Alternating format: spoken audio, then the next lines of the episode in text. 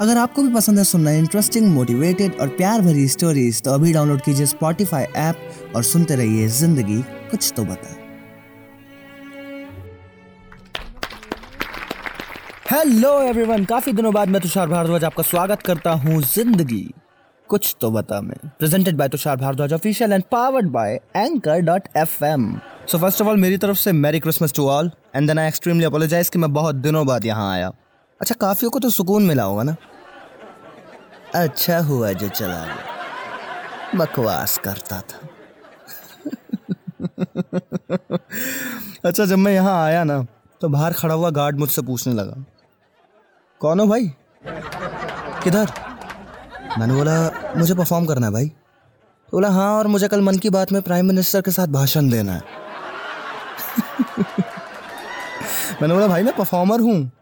तो वो बोला हाँ और मैं शाहरुख खान हूँ हाँ? ओके तो चलो अब टॉपिक पे आते हैं। तो आज मैं बात करने वाला हूँ एक बहुत ही कीमती चीज़ के बारे में जिसे हम में से काफ़ी लोग तो शायद करना छोड़ चुके हैं और कुछ हैं जो ऐसा आज भी फॉलो करते हैं। तो आज की स्टोरी का नाम है अ क्रिसमस विश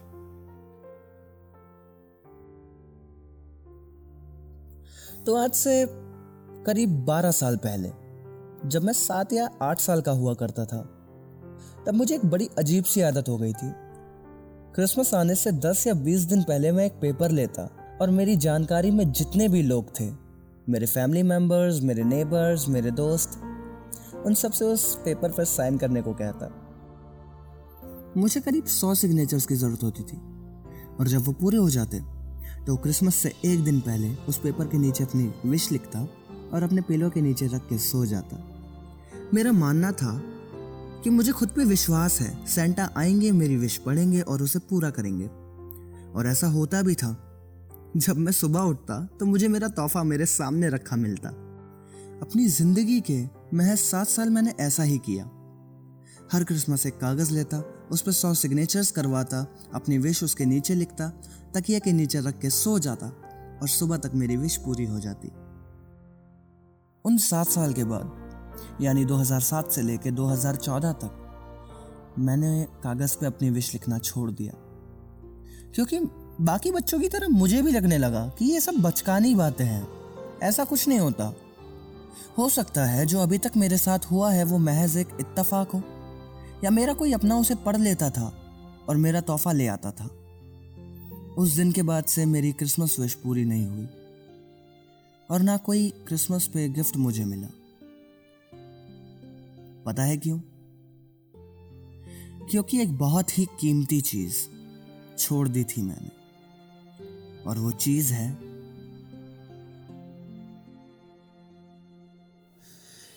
वो हर लम्हा मेरे दिल को ये विश्वास दिलाती थी।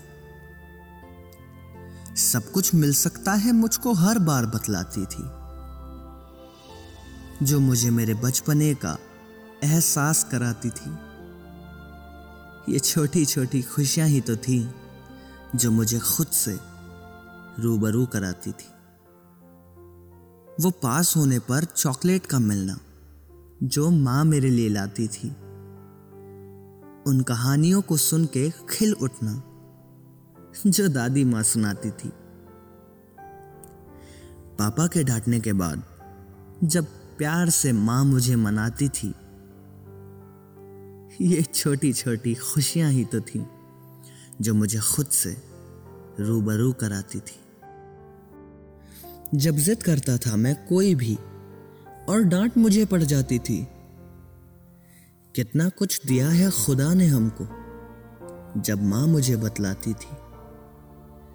सुनकर ये सारी बातें एक खुशी चेहरे पर आ जाती थी। ये छोटी छोटी खुशियाँ ही तो थीं, जो मुझे खुद से रूबरू कराती थी।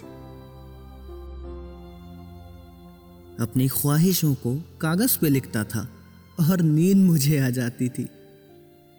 सुबह उठता और देखता, ख्वाहिशें सारी पूरी हो जाती थी। ये छोटी छोटी खुशियाँ ही तो थीं, जो मुझे खुद से रूबरू कराती थी।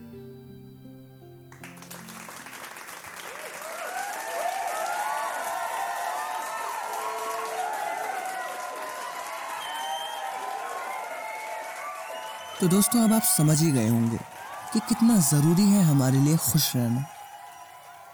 जैसे ही आप खुश रहना छोड़ देते हैं, वैसे ही आपके माइंड में नेगेटिव थॉट्स आने शुरू हो जाते हैं। जैसे, ये क्या बात हुई?